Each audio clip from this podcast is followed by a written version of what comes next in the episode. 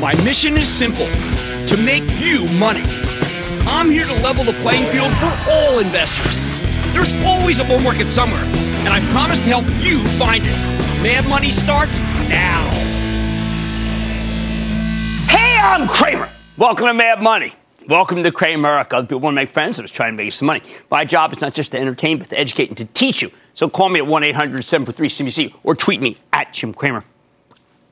I hate to be a Cassandra, but the IPO cycle is playing out exactly, exactly as I feared.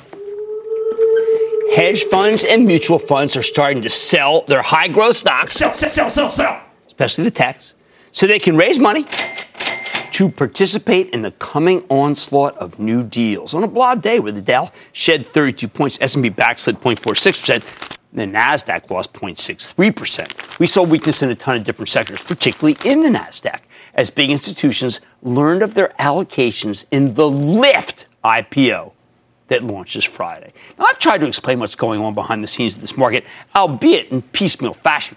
No one seems to believe me. So tonight, I'm going to lay it all out for you because you need to understand what we're in for as we run the IPO gauntlet. Behind the scenes, there are a host of things going on all at once, right now. First, Lyft's management's traveling around the country talking to potential shareholders. And oh boy, they like what they hear. Why wouldn't they? Ride sharing is a powerful secular theme. And like I told you last week, Lyft's got a great growth story. Sure, it's second banana to Uber, but the numbers here are still incredible. Last year, they more than doubled their sales. And while it's not yet profitable, the gross margins are rising very rapidly. Even though Lyft is flush with $2 billion in cash and short term investments, the company's offering 30.77 million shares at a range that was increased from 62 to 68 dollars to 72 to 70 to 72 this very evening. And you know what? It might not be done being lifted. I've seen them go up another level and even expand the size of the deal. See, with that revised range tonight, they're planning to raise approximately $2.2 billion. And that's before you count the underwriters, what's known as green shoe, which could add another 300 million or so to these companies' IPO haul. It's a big deal.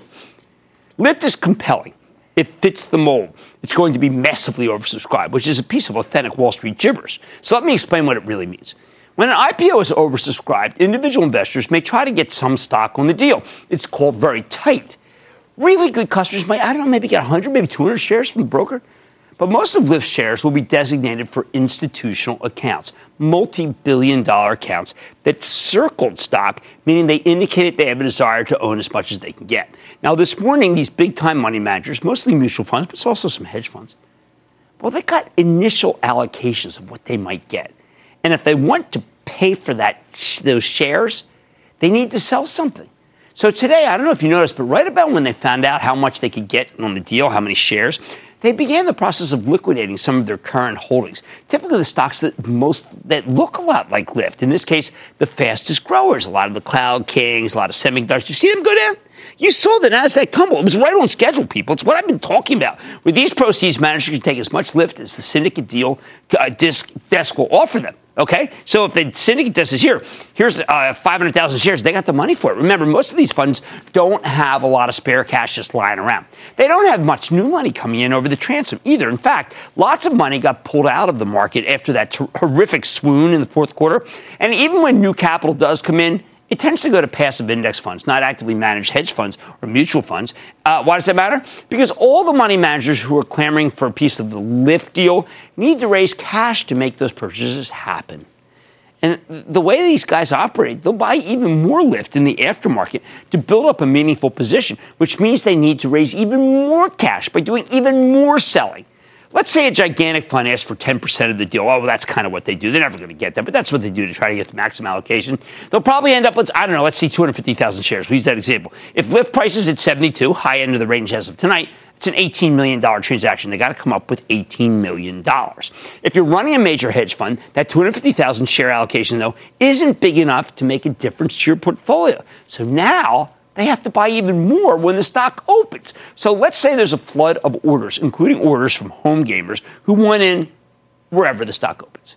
These big funds will be buying too in order to bulk out their position. Say, in this case, maybe that guy got 250,000 shares, gets another 250,000 shares in the open market. When you average out the IPO price, price on the deal, and the higher price they pay at the open, these funds end up getting a pretty good basis, cost basis, and they're up nicely at the end of the day. And because I expect Lyft to surge right out of the gate, it makes a ton of sense for these money managers to sell a Workday or a Facebook or an Alpha or Netflix, you know, the drill, and then swap into this one. Notice I said these big funds will buy Lyft at the opening. Well, why not sell their stock? They got a big gain.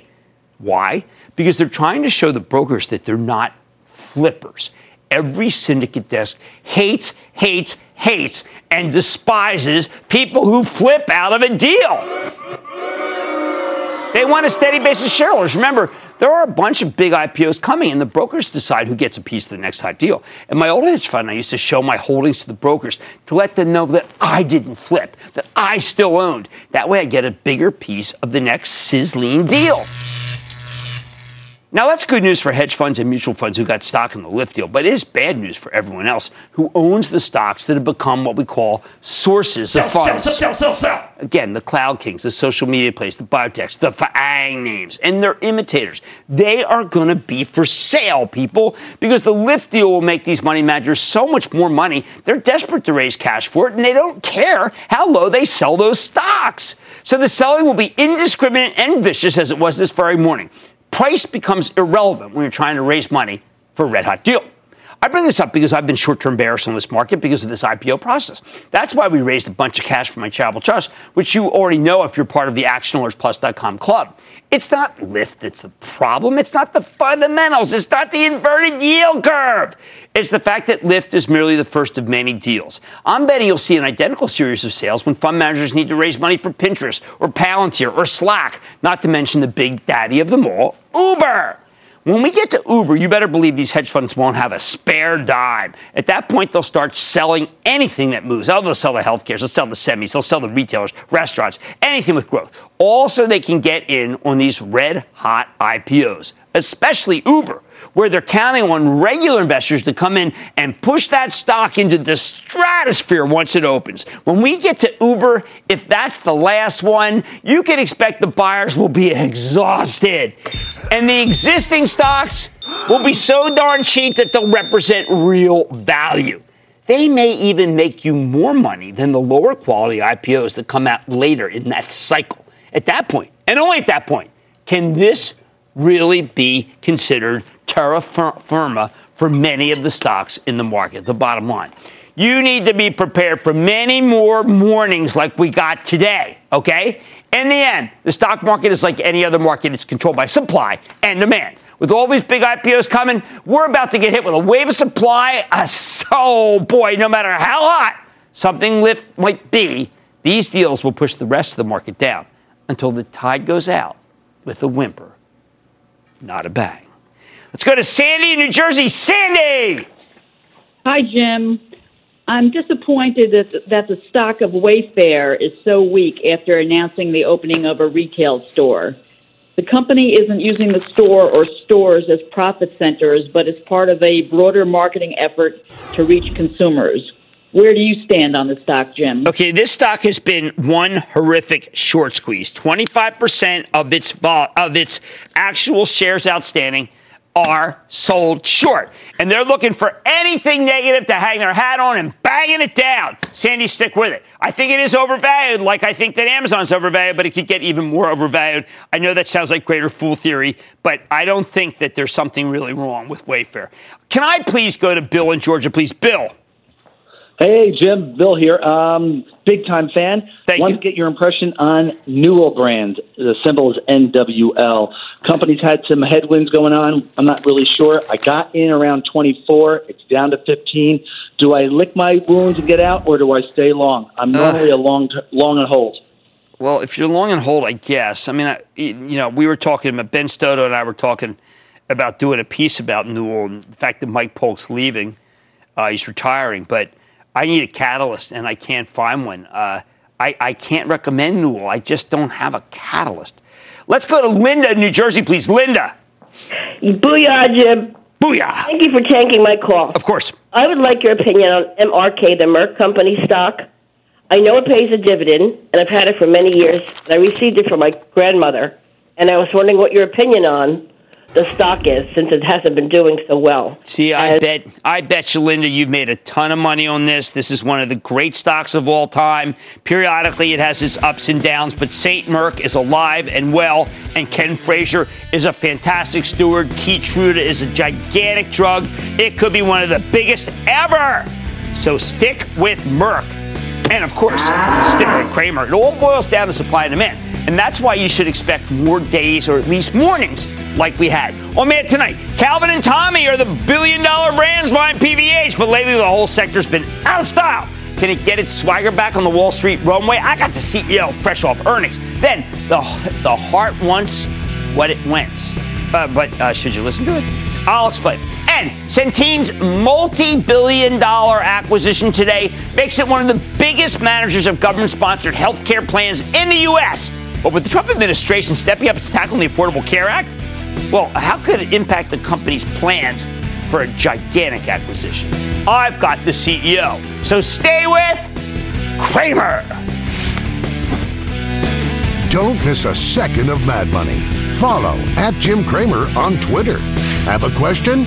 Tweet Cramer. Hashtag mad tweets. Send Jim an email to madmoney at cnbc.com or give us a call at 1 800 743 CNBC. Miss something? Head to madmoney.cnbc.com.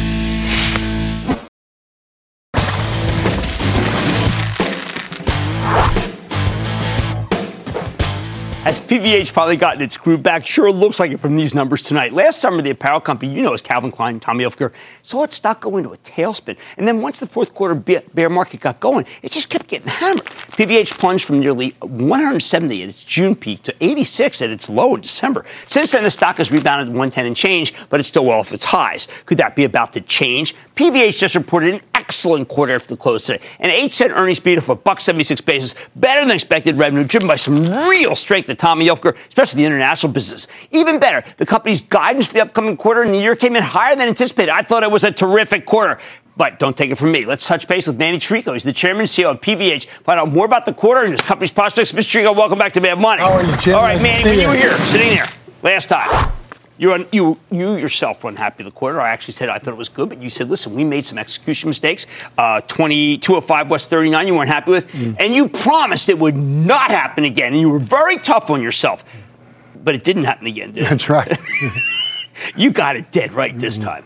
Yeah, I think you know we really reacted to the challenges we faced in Calvin Klein. We made the decision to close our collection business. That's we a very big quickly, move. and I think we've repositioned the, the uh, brand.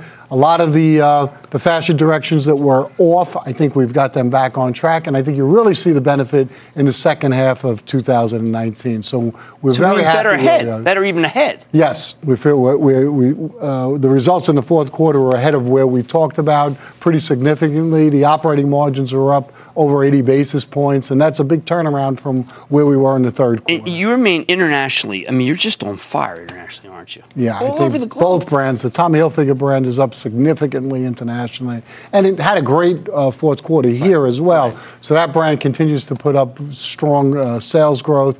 The earnings for the quarter at Tommy were up 25 percent. So we really That's saw. amazing. I mean, what is it? Was it new designs? Was it over the? Was it was it uh, e-commerce? How did it happen? Well, uh, our e-commerce business overall is strong, but I think what really drove the Tommy business is the uh, continued connection with the consumer, with, with our marketing and great product execution uh, globally. That's really continued. Uh, That brand is for the last two years has really continued to grow, and it's been uh, it's been a rock star for us. How does a brand that's been around for a long time suddenly accelerate and grow?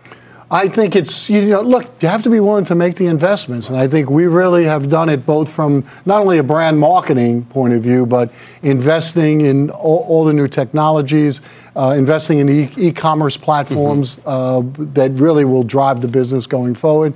And then, listen, our stores are highly, highly profitable. Right. And we need to continue to invest in those stores. The consumer experience is critical.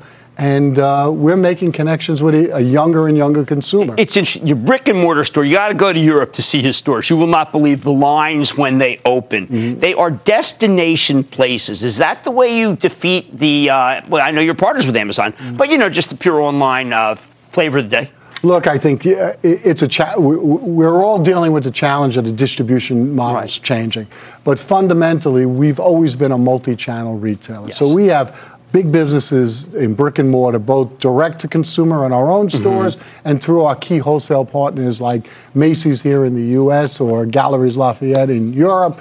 Those key players are, are, you know, we continue to invest back into those platforms. Okay, what are we doing with denim here? What are we doing with jeans for Calvin Klein? I, uh, globally, the, the jeans business got much better for us Okay. uh, internationally.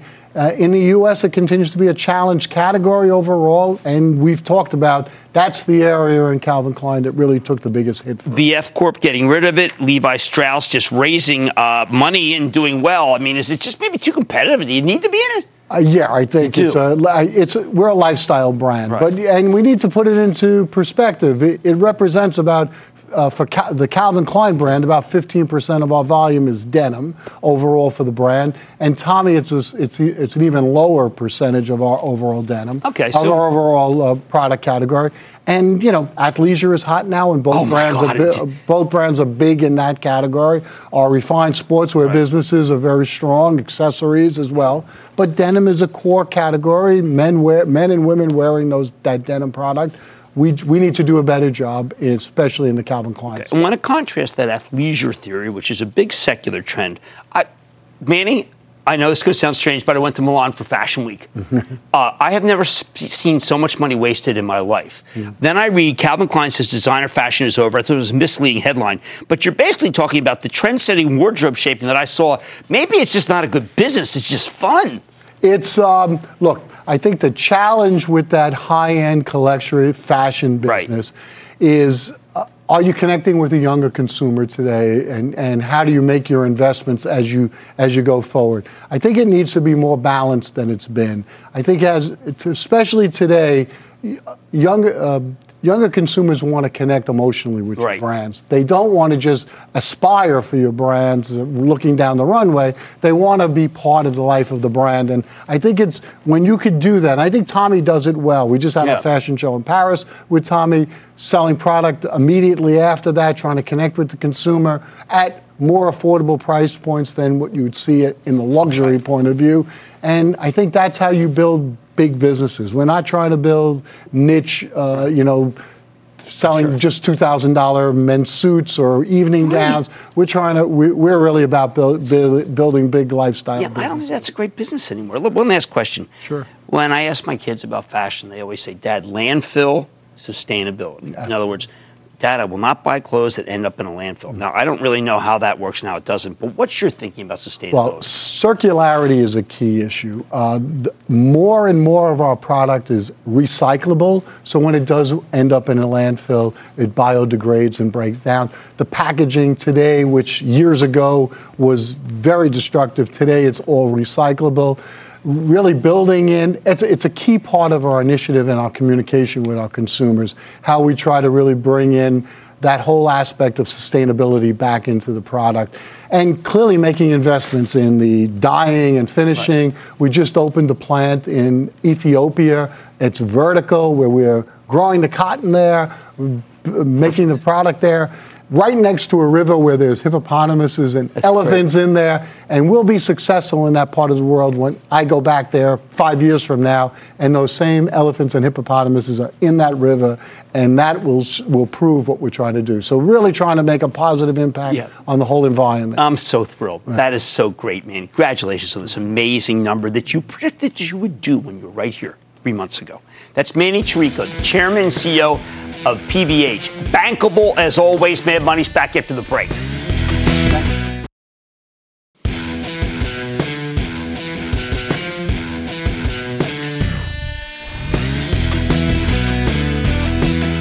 Last night during the lightning round, we got a great call from an ActionAlertsPlus.com club member. He asked a simple, yet I thought devastating question. He said, Why do you own Citigroup? And you could read the answer on my face it was total dismay, combined with a wish that we'd never bought it for my charitable trust, so I wouldn't have to justify the position out here. Or at least that's what my gut was saying. But my head had a very different response. You own Citigroup, the stock, for the tangible book value. What would it be worth if you closed the business liquidating everything and returned the proceeds to the shareholders? This is the single most important metric for the bank stocks, not interest margin, not that, no. And if you believe that Citi's tangible book value is scrubbed clean, as I do, if you believe there's truly much, that much cash on hand, then it would be nuts to sell this stock because eventually the darn thing will work its way higher, perhaps a lot higher. In other words, it's illogical to sell the stock of Citigroup. Emotionally, it's very tough to own, but nobody should rely on their emotions to make money management decisions. Right now, Citi, the stock, is ridiculously cheap. It's trading at about $3 discount to its tangible book value. Again, that's what it would be worth if they closed the doors tomorrow but here's the problem. Of course, they're not going to close the doors tomorrow. So either the market believes the Citi's going to lose that money or, or believes that the money isn't really there to begin with. Citigroup has pledged to repurchase about 8% of its shares at these levels because the stock is so darn cheap. I get where they're coming from, although I do think a dividend boost that would give it a 4% yield, not that the stock would come down, but actually give it a yield, might be more advantageous to shareholders. I know that the longer Citi stock stays around here, the more catcalls we'll hear about CEO Michael Corbat's leadership. But it's not his fault. The bank stocks are all pretty awful. And my alma mater, Goldman Sachs, is trading at a similar discount to its tangible book value. But let's depersonalize this for a second. Forget Citi. Forget Goldman. Let's talk about KeyCorp. Okay, parent company of KeyBank, it's in Ohio. Doesn't hurt anybody.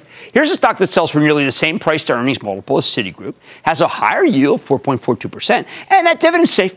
Unlike Citi, Key is small enough to be taken over, which is probably why its stock trades at a $4 premium to its tangible book value. And I think this would be an amazing franchise for someone to buy because the company has more than 1,100 branches across, across 15 states. Uh, it, you could argue that there's more, but that's the main states. It's extremely profitable and it's growing at a pretty decent clip. Yet no major bank has shown any willingness to acquire KeyCorp, and the big hedge funds are steering clear. Why? Well, the prevailing wisdom is that you can't own the banks here because the yield curve is inverted. Short term interest rates are higher than some long term interest rates, and that hurts their ability to make money. Plus, everyone says that an inverted yield curve is a sign that we're headed into a recession, which would be very bad for the businesses for both Key and Citi. I think the recession fears people are totally overblown. But the simple fact is that there's no real catalyst for the bank stocks unless the Fed decides to cut interest rates several times. I don't see that happening. So, what's the end game here? There is none stagnation. And stagnation is unacceptable to most portfolio managers. Beyond that, the action in the bank stocks is a complete repudiation of the concept of value. For my entire 39 career, 39 years, 39 years of, career, picking stocks, the market's always had a preference for growth, but I've never seen such a willingness to totally ignore or bail out of a whole class of equities that have no serious problems and are making mounds of cash. Maybe this is a failure of the market's imagination. But I can't think of anything that could make these stocks rally. Unless, unless I sell Citi for the Charitable Trust, in which case there's a chance the whole group will catch fire simply because the universe is out to get me. Yep, as logical as it is to own Citigroup here, maybe we're sticking with it. Why? Because of an irrational fear, an irrational fear that the stock will finally start rallying the moment we decide to sell. Let's go to Jim in Colorado. Jim! Hello, Cramer. Thank you for taking my call. Oh, you're quite welcome. I am looking at the chart of Charles Schwab, and in late October, I see what appears to be the first shoulder of an inverse head and shoulders pattern, with Christmas lows being the head. And most importantly, on 325, there is a spinning top candlestick following a sell off, which is usually a good indicator of a reversal, which also yeah. shows the okay. bottom of a second shoulder. If you look at okay. this, you think it's going to climb back up? Yeah, I mean, I see that pattern. I totally see that pattern. I, it is an inexpensive stock, but in the end, it's a financial. And uh, I'm having a hard time recommending any financials because they're such houses of pain. I'm going to include that one in the house of pain. Jack in Ohio. Jack! Hey, thanks for help, helping us out, Jimmy. Doing my best. I'm wanting to I'm wanting to venture out and add a bank to my holdings, mm. and I really like their and I really like their phone app and the yield's right above three percent, which really isn't too bad for a bank. Okay, it's a U.S. It's U.S. Bancorp USB. Oh, Stephanie, Stephanie and I used to love that one in the in the uh, roaring days when bank stocks still worked. Uh, I think we're going to take a pass on that. Uh, I, I just can't. It sells at 11 times earnings. I got a lot of banks selling at eight times earnings, and nobody wants them. So I think 11 times earnings without really a possibility, well, maybe someone could take it over, but I don't see that happening. I say don't buy, don't, don't buy, don't buy. All right, Citigroup is a value name. Logically, it should be owned unemotionally. All right, much more mad money ahead. A record $181 billion is spent on healthcare deals this year alone. And another 17 billion just got added to the mix. I'm talking to the CEO of Centene after its acquisition to find out what's ahead for the company. Then I'm getting a real read on jobs and the economy from the CEO of Paychex. He's got one, special office report. And all your calls rapid fire in tonight's edition of the Lightning Round. So stick with Cramer.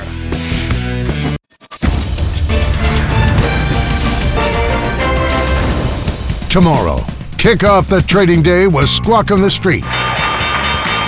Live from Post 9 at the NYSE. I took a call from someone in a very high level company on my watch while I was in a jam, indisposed, so to speak. It was perfect. I don't have a watch. Because you know why? This tells me the time, and it's basically up right here anyway. You got to so. get with the program. It all starts at 9 a.m. Eastern.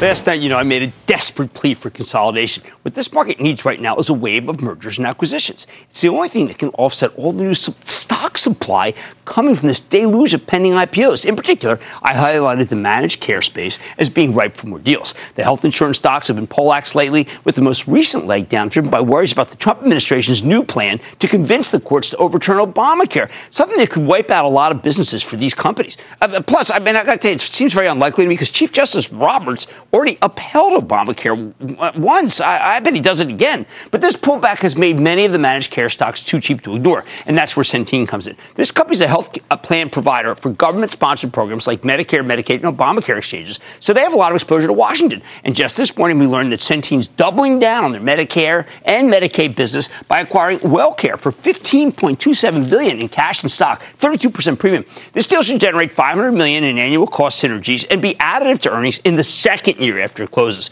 Wall Street's response, skepticism. Centene stock got clobbered on the news, plunging 5% today. I think you're getting a good buying opportunity here, but don't take it from me. Let's dig deeper with Michael Neidorff, the chairman and CEO of Centene, to learn more about the WellCare deal and what's happening in the entire managed care space. Mr. Neidorff, welcome back to Mad Money.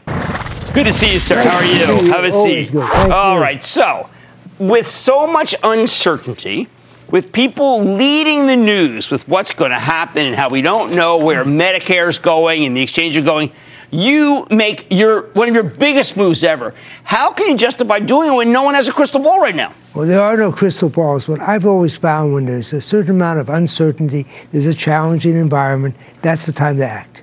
That's when it's the best opportunity. Nobody's watching, nobody's expecting it. You take a play that makes sense.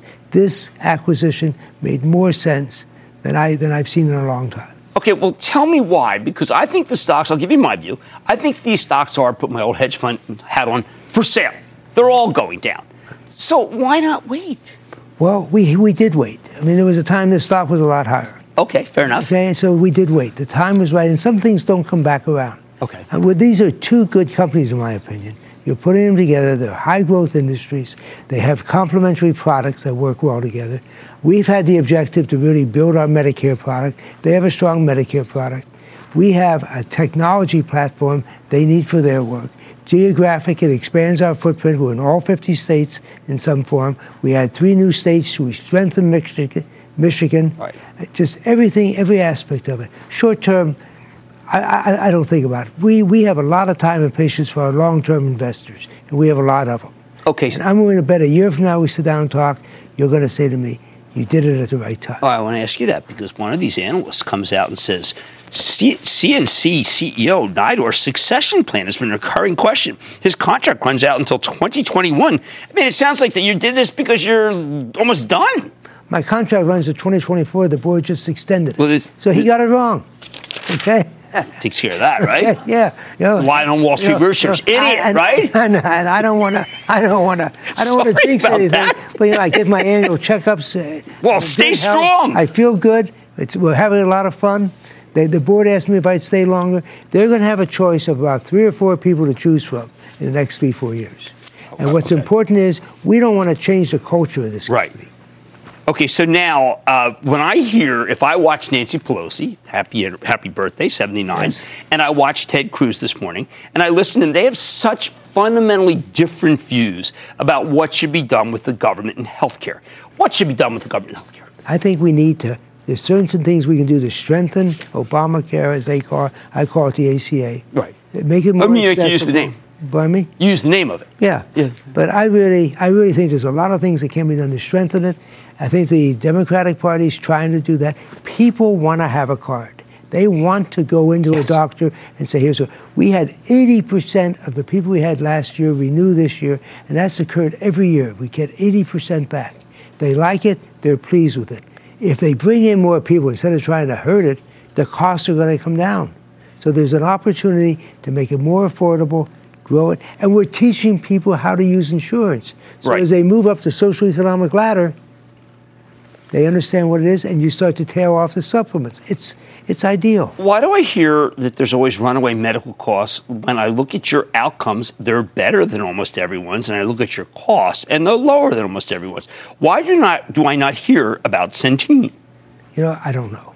You know, I'm just going to keep doing our things that we're but doing. But it's true. Well, I appreciate you saying that. I believe it's true. We're using our systems, our technology, to help reduce costs and get ahead of the curve. If we can, if we can see somebody's potassium's going up right. and they're at risk for a cardiac event, and let their doctor know before they know about it, and you save a heart attack or some other serious problem, you've saved costs, but you've also helped the outcome. Well, will you That's integrate the Apple Watch? Have you looked at it? They know what they're doing? Yeah, sure. So I, it's an idea? I think it's an idea. It's, it's, headed in the right direction. It's technology. It's making technology work for you. Okay, one last question. Uh, we were with Larry Merlo from CVS last week.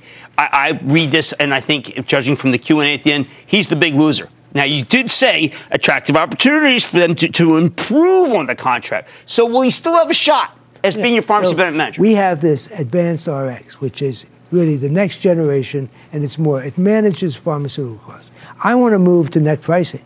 I want to get away from rebates. And I'm working hard to get there by the end of the year. But the issue with. Well, you're actually trying to add transparency to the system. Exactly. You know that that hurts a lot of people. It can, well, I, I don't believe transparency ever hurts anybody. no, but I being think, a little facetious. I know, I know, I know. But I, but I really believe that they're, they're going to be part of our system. They have a retail outlet. They have other things. We're going to try and work with everybody to make it more effective. Next year at this time, this deal could begin to make a lot of money. I want to know how it will do because I know that I saw President Trump say today that yesterday that the Republican Party is going to be the party of health care. Right. How will the party of health care work with you? Well, let's let's wait and see what they try to do first. They have lots of ideas. Right. They have no ideas. What they have is let's eliminate it, we'll replace it. Well, they've tried that. Right. I believe that it's going to hurt them politically. They keep doing it. The last election, I believe people were worried about their health care. they're worried about the cost and they're worried about having it. That's right. Worried about having exactly. it. Okay, I want to thank Michael Neidorff, CEO of Centene, on coming on a very big day where they created a Medicare Medicaid powerhouse. Man, money's back into the break.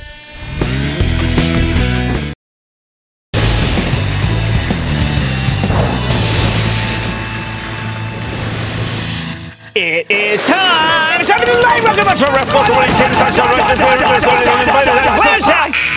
and then the lightning round is over. Are you ready, Skid? Yeah, it's time for the lightning round. Let's start with John in New York. John. Booyah, Jimmy. Booyah. All right, back at you, partner. Just got back from Big Al, Carpet style pizza with dinner. I'm looking at my fave. You turned me on. Oh, thank you. Thank you. SVMK. SVMK Survey Monkey? Dynamite. Fabulous quarter. A lot of people didn't react to it correctly at the beginning. When they dug down, they liked what Sater had to say, and I did too. The stock came too cheap. It should never have been down where it was. Now I am going to Tom in the Illini. Tom. Booyah, Cramer. How are you? I am doing well. How about you? I'm doing fantastic. Listen, I want to ask you about Axsome Therapeutics. They got some sort of great breakthrough designation on a new drug, but we're not going to cuff it. No how, no way. We're going to find out what that ramp's about. We have a list of homework, and we better get we better get it. Uh, maybe the dog ate it. Come on, let's focus. Sean in Ohio. Sean. Booyah, Jim. Sean here calling from the shores of Lake Erie, Ohio. All right. First, I'd like to thank you for being the man.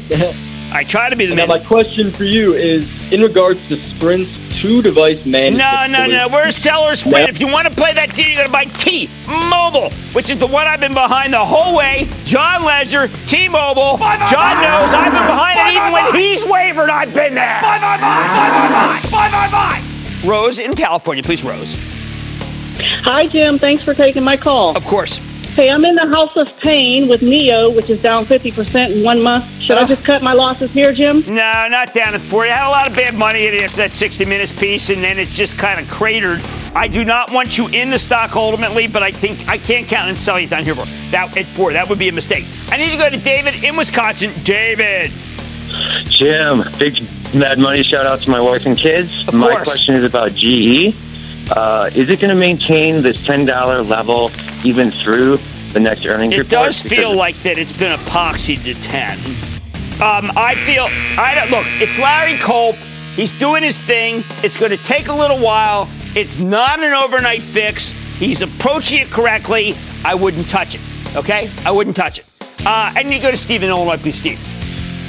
Jimmy, baby. Yeah. The stock is JD. It's been moving favorably for the past three months. I'm hungry. Can I get the whole enchilada on this one? No, no, you go. You, you, I'd rather have you go to Bar San Miguel. I'll treat you to a Corona before you do that. Uh, yeah, I saw one of those guys on Fast Money was saying, "Hey, listen, buy JD. Hey, listen, maybe it goes up." I, uh, to me, it's a dice roll, and I, I don't invest that way. I like to have uh, more than dice. Let's go to Daryl, New York. Daryl. Hey, what's going on, Cramer? I just want to ask you a question about uh, AWK. What do you think of it as a stock? You know, it's been fine. I've been I've liked that uh, forever. I mean, I've never had a problem with that one. It's just a good stock. It's slow growth, slow and steady wins the race. This is an ASOP stock. All right, let's go to oh, and that, ladies and gentlemen, is the conclusion of the lightning round. The Lightning Round is sponsored by TD Ameritrade.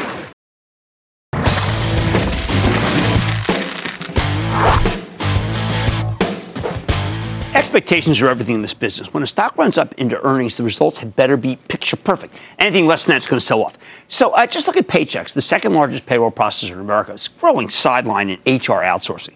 This morning, Paychex reported a robust quarter. They beat Wall Street's earnings estimates by a penny, off an 88 cent basis, with higher than expected revenue up 14% year over year. But it wasn't perfect. Management left their guidance for 2019 fiscal year untouched. They're conservative people. Some else were hoping they'd raise numbers. Preliminary revenue growth, some thought tad disappointing. While I like the numbers, Paychex had rallied 23% year to date going into the quarter. 23%. So its shares got a little ding today, down a little bit over 1%. At one point, it was much more down. But here's the thing this stock has a habit of pulling back after Paychex reports solid results, and then a few days later starts climbing again. Can that pattern continue? Let's check in with Marty Mucci. He's the president and CEO of Paychex. Get a better sense of the quarter, where his company's headed. Marty, welcome back to Mad Money. Thanks, Jim. Good to be here. Marty, you are putting on some incredibly really accelerating organic revenue growth. Uh, 7%, uh, that's four consecutive quarters of acceleration, up from four and change uh, f- for Q4 18. How are you doing it? Well, it's our HR outsourcing is the primary one. That's growing double digits, very strong demand for those services, and perfect time that we've introduced more product enhancements in the last quarter that will really help small and mid-sized businesses bring in more employees and keep them and retain them uh, in their business. You're also the penetration of HR services. Uh, companies outsourcing more than their HR spend is really going your way. Uh, you are getting in with one of your products, and then you're landing and expanding with the rest. I imagine. Uh, we really are. You know, sometimes it just starts with payroll and basic HR support, sometimes time and attendance solutions, and then it quickly grows to retirement. And now our learning management helps train employees as well as performance manage them and data analytics. We're adding a lot of data analytics using our large client base for uh, companies to see how they compare to other companies across the country. Well, let's go there because you did talk about. Uh, you talked about bots. You talked about uh, artificial intelligence. You talked about uh, a lot of tech. That was the first time I really just heard you drill down on that. So explain to people because we have all these tech companies. Come on, we had Live Person. Come on, we had this Five9. Come on, yesterday. There are a lot of different services that you are using, chatbots, whatever, to become much more productive. We are, and it's really because of the client demand. You know, Jim, a lot of clients and their employees really are demanding self service now. They're looking for ways to go in and get answers and do things themselves. And the chat bots basically, we allow chat with live chat. But a lot of things can be answered by a chatbot alone, which is an automatic response that's very quick and can take the client right to what they need to do. Over 45% of our chats now are done by the chat bot. They're, they're done and resolved right there. It helps the client quickly dis- resolve what their issue is without ever having to talk to anybody. Much more efficient for everyone involved. Now, on this call, also, you did a the best exposition I've heard about the about the macro economy. I mean, you talked about what it's like to actually the unintended consequences of, of full employment, right? Yeah. Yes, it's, it's, as you know, small and mid-sized businesses a lot of times can't compete for employees in a tough market like it is today. Right. But a lot of the products that we give them, these employees are looking for, even if it's a small and mid-sized business, do they have health insurance? Do they offer a retirement plan? And that's why the demand is growing for these services, even as a small business today. How do you weave through uh, the notion of the uh, the different cannabis laws? Uh, and also people who got arrested, well, went to jail for cannabis, uh, and they actually are, I mean, these days wouldn't be arrested. I mean, it just seems like case, state to state. I mean, everybody's trying to figure out what to do with this stuff. Yeah, it's this is it's a big challenge because it's state by state, right? If it was a federal uh, law, it would be one thing, but these are state by state. Some states allow it for recreational, some uh, only for medicine purposes, and others don't allow it at all. So we're really working. Our 500 HR specialists around the country are working with our clients to help them uh, design a drug policy, evolve their drug policy, to really help them know what to do to stay out of any issues that they may have when hiring or are terminating an employee. Um, I've got to give you your due on Oasis. I think it was a fabulous acquisition. We haven't really talked about it. Why don't you tell people what this brought? Uh, because PEO is a term that may not be uh, as uh, well known with our audience as it is in your industry. Yeah, from a, a, PEO, a professional employer organization, is really where you become kind of a, we become a co employer with you. So many companies uh, we can give a much better health insurance plan. Uh, if they uh, pass the underwriting, they can get into a health insurance plan that offers them much better options than they normally would be able to as a smaller mid-sized company. That attracts and retains employees. Uh, and the combination of Oasis, which was the largest private PEO we acquired December 20th, uh, has been very strong for both of us. We're going to have larger scale. That gives us better uh, relationships with insurance carriers, expands into more states, and allows us to sell our wide product uh, offerings to the Oasis base that has been in place already. Now, why were you able to get that? I mean, to me, that was just a plum acquisition. I, I so many people want to be in that business. It was just available to you. I mean, I, you know, you, you kind of. I'm not saying you stole it because they're good people, but that was a great acquisition. Yeah. How'd you get it? It, it was. Well, thanks. I, well, uh, you know, we've been in the PEO business ourselves for about 20 years now. So uh, we had an expertise in that. We had bought HROI, another PEO, the previous year. And I think Oasis and the leadership team there, Mark Perlberg and the team that are staying with Oasis with us and now leading our PEO business, uh, saw the strength of Paychex and the strength of scale of coming together and really liked our aggressive ability to go out and proactively offer great product set to clients to drive their growth and our growth together. So it's the integration is well underway and we're feeling really good about double digit growth continuing in that PEO business. That's fabulous. One last question. You have a great handle on things. I have to believe with unemployment the way it is, the state of the consumer is much better than we often chatter about on TV. Yeah, I think it is. I think, you know, consumer confidence is still strong. Uh, I think the businesses, the, the optimism is down a little bit for businesses, but it's mostly because it's difficulty finding someone, right, to hire, as we've talked about. But um, they are finding ways to do that. You're bringing in more of the fringe, uh, those who weren't necessarily interested in being employed before, now coming in and actually being trained by the businesses. It's, it's a positive thing, and I think, you know, the economy still looks strong. There's still good consumer confidence and need for products. It's just filling the jobs is the toughest part right now. Well, let's leave it there because that's certainly a high pro- high quality problem for our country. That's Marty Mucci, President and CEO of Paychex. Thank you so much, sir. Thanks, Jim. We've been uh, on the stock for double, telling you to continue to own it. I think it could go up much more. Stick with Cramer.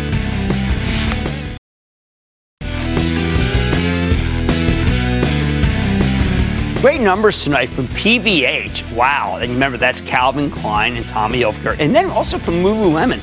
These were two blowouts, and I don't think a lot of people were looking for them. I don't, I, people, a lot of people short these two stocks. Well, that's nuts. They are going much higher. Even if you see them up 15, 16 points, do not sell because both these were bet against by a lot of hedge funds, and now they have to come in and buy them back. Yes, they were that negative. I like to say there's always a bull market somewhere. I promise I'll find just for you, right here on Mad Money. I'm Jim Cramer, and I will see you tomorrow.